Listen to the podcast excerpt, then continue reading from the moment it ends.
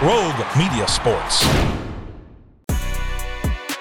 In a thrilling Wednesday night game, the Utah Jazz, fueled by Jordan Clarkson's dynamic performance of 27 points and 9 assists, triumphed over the Denver Nuggets 124 111 in Utah. This win marks the Jazz's impressive streak of nine victories in 11 games. Clarkson's exhilarating play, combining scoring with creating opportunities for his teammates, was a key factor in the win. The Jazz, riding high from recent wins against Philadelphia and Milwaukee, continue their success by defeating the NBA's reigning champions. Coach Will Hardy praised the team's effort and unity, highlighting their supportive and cohesive play. Lauri Markkanen contributed significantly with 26 points and 12 rebounds, while Collin Sexton and John Collins added 22 points and 15 points, respectively.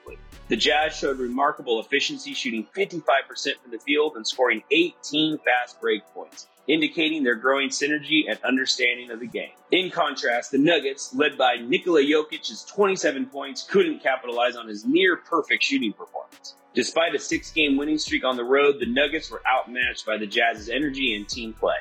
The Jazz bench played a pivotal role, outscoring the Denver bench 53 38, with Clarkson's leadership shining through. His combination of scoring and playmaking was a testament to his understanding of the team's needs. Despite a brief rally by Denver, cutting a 23 point deficit to 13, the Jazz quickly regained control, much to the frustration of Jokic and Nuggets coach Michael Malone. Malone emphasized the need for a stronger work ethic to compete with a top team.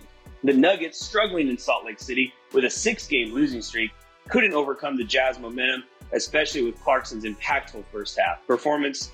Looking ahead, the Nuggets will face the New Orleans Pelicans, while the Jazz will host the Toronto Raptors. Both games are scheduled for Friday.